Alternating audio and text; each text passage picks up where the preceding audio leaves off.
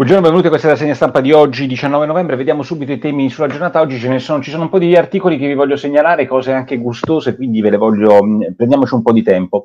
Cioè, tempo quello solito, non vi pensate che facciamo una rassegna di un'ora. In questo periodo sono tutto quanto concentrato sulla prevenzione, perché voglio, eh, insomma, è come eh, la miglior vendetta è vivere bene, la miglior vendetta nei confronti del Covid, che sembra l'unico virus, è prevenire, cioè fare eh, eh sì che non ti arrivino altre malattie, invece di pensare sempre solo a questo Covid. Diciamo che potrebbe essere uno slogan per la prevenzione di quello che ho raccontato ieri, forse lo avete visto su Facebook e che voglio raccontare anche nei prossimi giorni, la prevenzione soprattutto per noi maschi. Andiamo avanti sui temi di giornata. Su Covid guardate, è molto semplice la cosa. Eh, ci siamo talmente assuefatti all'inferno in cui viviamo che oggi gente contenta, titoli, eh, diciamo, entusiastici dei giornali perché forse a dicembre riaprono eh, qualche bar e qualche ristorante, con il ditino di Miozzo, con il ditino dei medici, con il ditino dei sanitari, con il ditino dei politici, non potete fare i cenoni, non potete fare le resse, ma va... Mm, va bene, scusatemi, non, devo stare calmo perché la prevenzione cardiologica ischemica nasce anche da questo. Un, prima o poi mi prende un, un,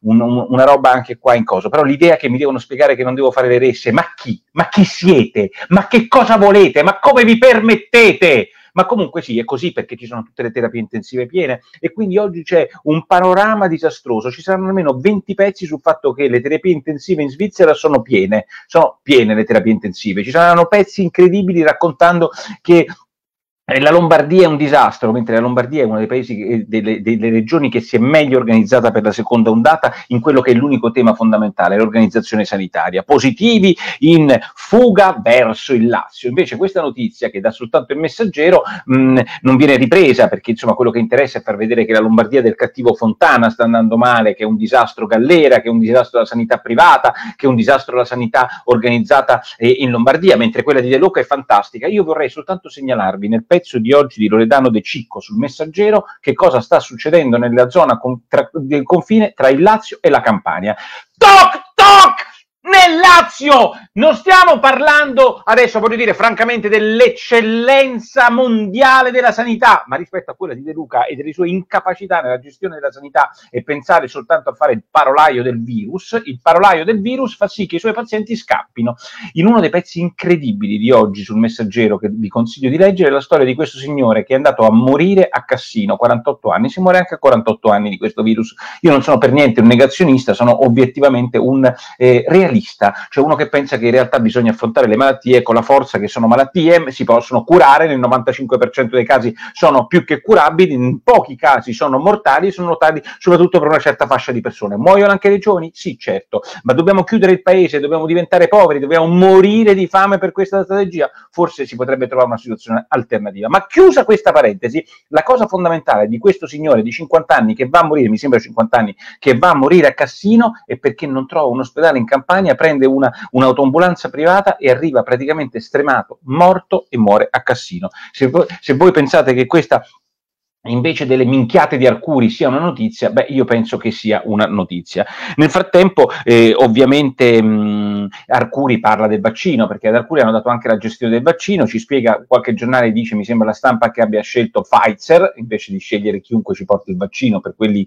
di noi che vogliono il vaccino. Qualcuno ieri mi ha male interpretato sui vaccini, io ho un po' di Novax che mi seguono, io ovviamente non sono Novax, però a differenza dei talebani dei vaccini, diciamo alla, mh, come si chiama, alla Burioni, io che mi sono fatto tutti i vaccini, mi sono fatto anche il vaccino antinfluenzale qua l'altro giorno, e il punto fondamentale che voglio dire a tutti quelli che non vogliono fare i vaccini, è, io li considero liberi di non fare i vaccini, cioè io sono uno di quelli che pensa che ci sia una libertà di, di non farsi i vaccini. Detto questo, permettetemi di dire che se c'è un vaccino in questo momento per una malattia che, che sta distruggendo il tessuto economico di questo paese, io lo penso un grande, un grande applauso, un grande benvenuto. Arcuri dice che sta, eh, ehm, da gennaio disponibili 3,4 milioni di dosi, il che vuol dire che sarà un milione di persone e che si inizierà da ospedali e RSA.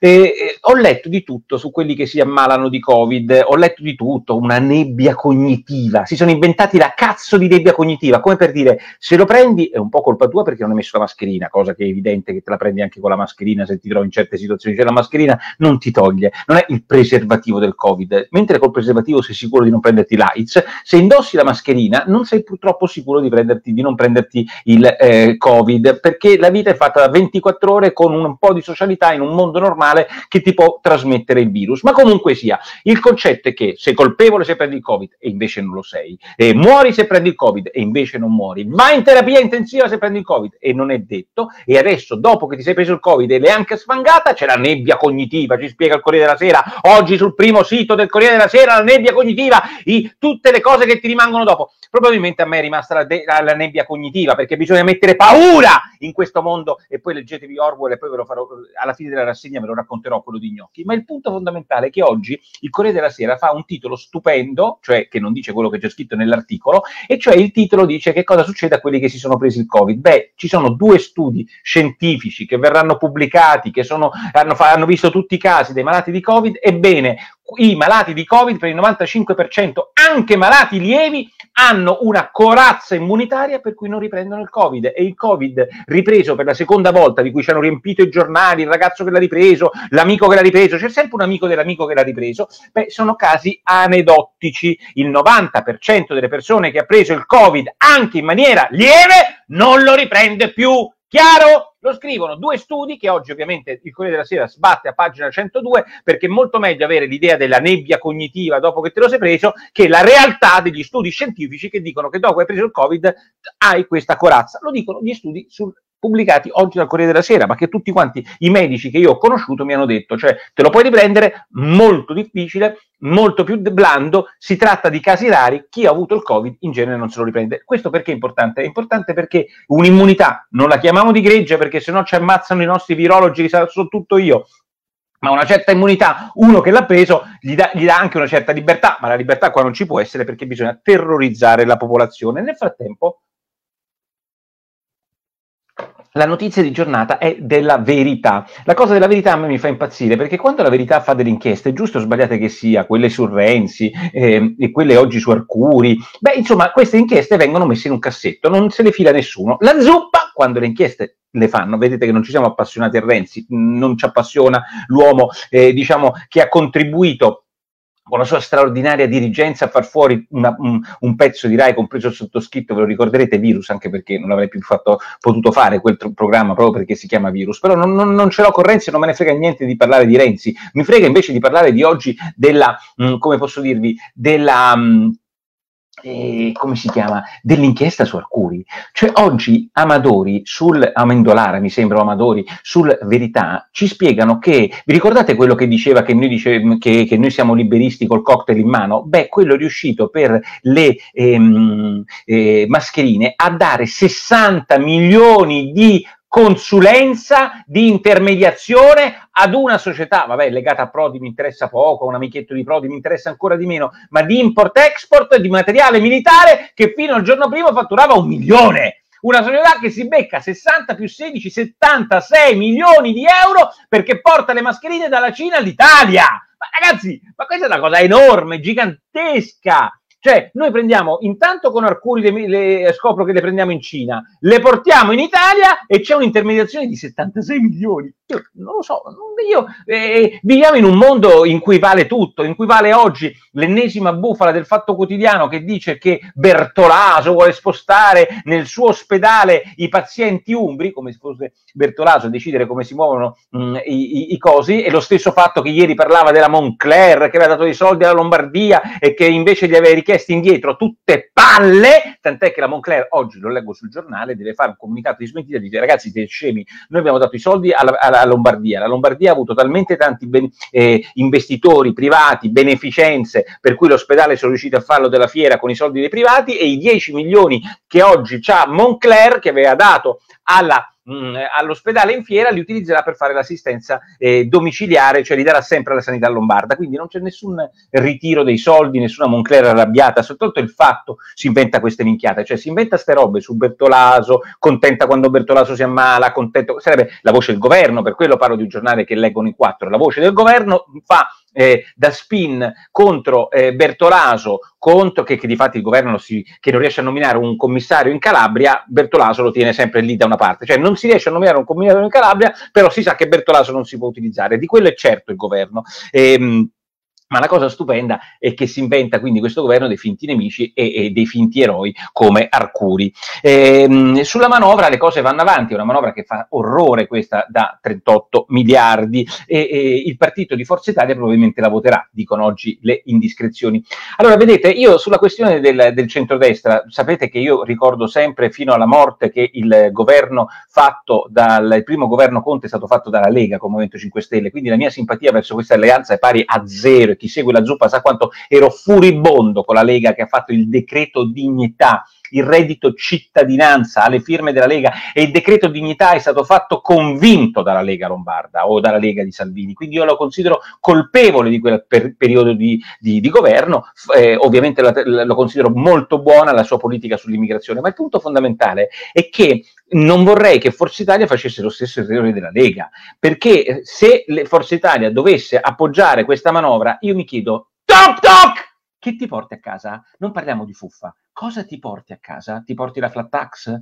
Ti porti la riduzione fiscale permanente? Cosa si porta a casa? Perché tutto il resto sono tutte pippe, sono tutte eh, eh, fandonie. Questi eh, nostri ehm, si, politici dell'opposizione sono stati fin troppo responsabili, hanno pagato 80 miliardi di assegno in bianco a questo governo per, finanzi- per gli scostamenti di bilancio fino ad ora. 80 miliardi. Meloni, ehm, Salvini e Berlusconi hanno detto sì, va bene, scostate il bilancio di 80 miliardi. Oggi rischiano di fare la stessa cosa senza portarsi a casa nulla. Io dico, ehm, oggi c'è un'intervista di Bonafede che dice dobbiamo parlare anche con Berlusconi, gli stessi che fino all'altro giorno Berlusconi non volevano, vi ricorderete, neanche incontrare per poter fare un accordo di governo di, o di opposizione o di o, o, o, un dibattito. Oggi invece ci vogliono parlare perché gli servono i suoi voti al Senato, quindi io capisco l'orgoglio di Berlusconi, che poi non ha orgoglio perché su questo Berlusconi, voglio dire, è, è come sapete concavo e convesso, ma il punto è un altro. Bonafede dice possiamo parlare anche con Berlusconi, ma non entro in maggioranza? Sì, ma e, e ce lo chiede Mattarella, ma chi se ne frega? Ma gli italiani chiedono veramente che, che noi si appoggi questo governo per continuare a fare i decreti ristori, non riuscire a fare un commissario, affidare Arcuri? Io se fossi uno, io se fossi Berlusconi, direi prima cosa togliete dai, mi togliete dalle balle Arcuri. Volete che noi si entri al governo? Perfetto. Toglietemi Arcuri. Perfetto. Mettetemi la flat tax. Perfetto. Decidete che Bertolaso si occupa de- de- dell'emergenza sanitaria. Allora a quel punto avrebbe un senso l'ingresso di una forza di opposizione. Se no, ha soltanto il senso, purtroppo stantio, di un partito che cerca un ruolo che non ha più. Recovery, fantastica Repubblica, perché oggi applica sul Recovery Fund, pare che Recovery Fund d'Italia non è riuscita a presentare il piano, anzi è sicuro, a tempo fino al 15 gennaio, quindi non è finita la vicenda, perciò non solo l'Europa, ci dice Claudio Tito, sulla Repubblica sta facendo il diavolo a quattro per non fare il recovery, ma l'Italia non sta pre- eh, mh, presentando i piani, d'altronde un'Italia, insisto, che non riesce a fare un commissario in Calabria e, e eh, immaginate voi se riesce a capire come spendere 208 miliardi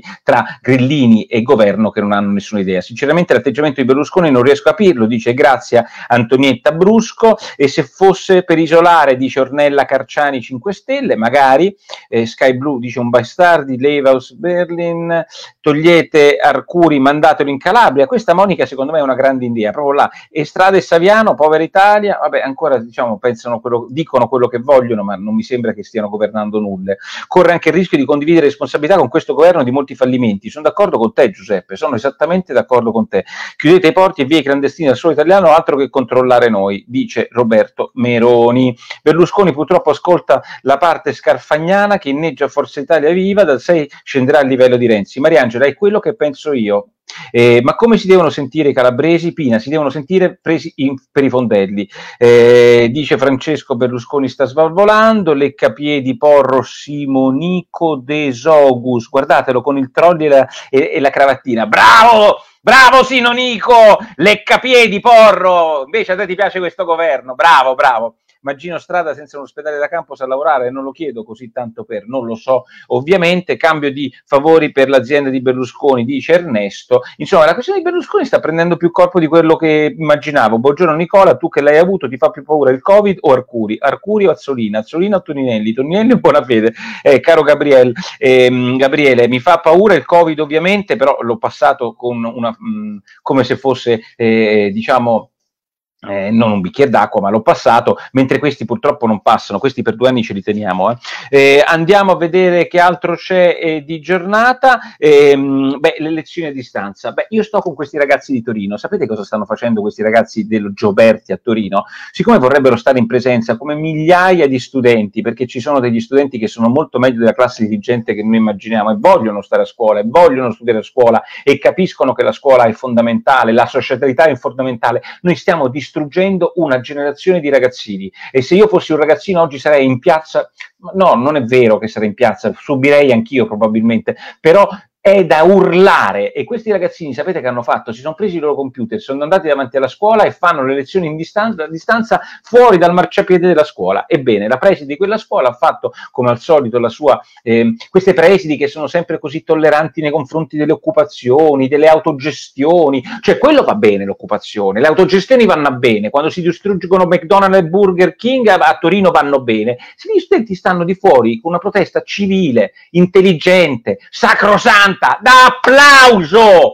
a questi ragazzi che stanno da fuori dalla scuola a fare la didattica a distanza per urlare legalmente, civilmente, gandianamente che loro vogliono andare a scuola e vogliono recuperare la loro libertà, arriva la cazzo di circolare del preside che dice non potete farlo. Io sto qui ragazzi e questa circolare del preside io li capisco. No, tu non è che li devi capire caro preside, tu devi stare con loro, tu devi stare in strada con un cazzo di computer fuori con i ragazzi a dire insieme all'Azzolina che è d'accordo con i ragazzi che la socialità, la scuola a distanza, la didattica a distanza è la morte della socialità dei ragazzi, è la fine di un paese che vuole l'uguaglianza e soltanto a chiacchiere e che renderà sempre più, eh, più me- darà sempre più merito solo a quelli che hanno mezzi. Eh? Va bene? È una cosa talmente evidente che la sinistra dovrebbe urlare. Invece la sinistra pensa ai cazzo di musei, che io, figuratevi, io pure voglio andare a museo e teatro, ma io ma io, ma alle nuove generazioni gli devi dare la scuola. Ma questo evidentemente interessa poco ai nostri colti uomini di sinistra che sono più abituati a leggere Camilleri che a pensare che va benissimo per carità, che a pensare che la scuola sia veramente l'unico sistema con cui questo paese può andare avanti. Ma comunque Forza ragazzi, e non vi, e, e non vi buttate giù. L'altra cosa stupenda è, è, è mm, come si chiama, il, uh, il, pezzo di Alessandro Gnocchi oggi che tutti voi consiglio su Orwell, perché Mondadori pubblica un'antologia su Orwell e devo dire che è un'antologia di tutti i scritti di Orwell, quelli conosciuti e meno conosciuti, ma anche quelli straordinari recensioni dalla Pravda, da altri giornali, diciamo, comunisti sovietici che facevano finta che Orwell ce l'avesse con le dittature e non con il comunismo. Insomma, Orwell critico di un regime che abbiamo dimenticato, ma che piano piano sta entrando nelle nostre, come possiamo dire, nel nostro sangue come se nulla fosse. Leggere assolutamente oggi gnocchi sulla uh, recensione, che è una paginata intera del giornale. Direi che per oggi è, tutti, è tutto, vi do appuntamento come sempre domani con la zuppa di porro. Ciao!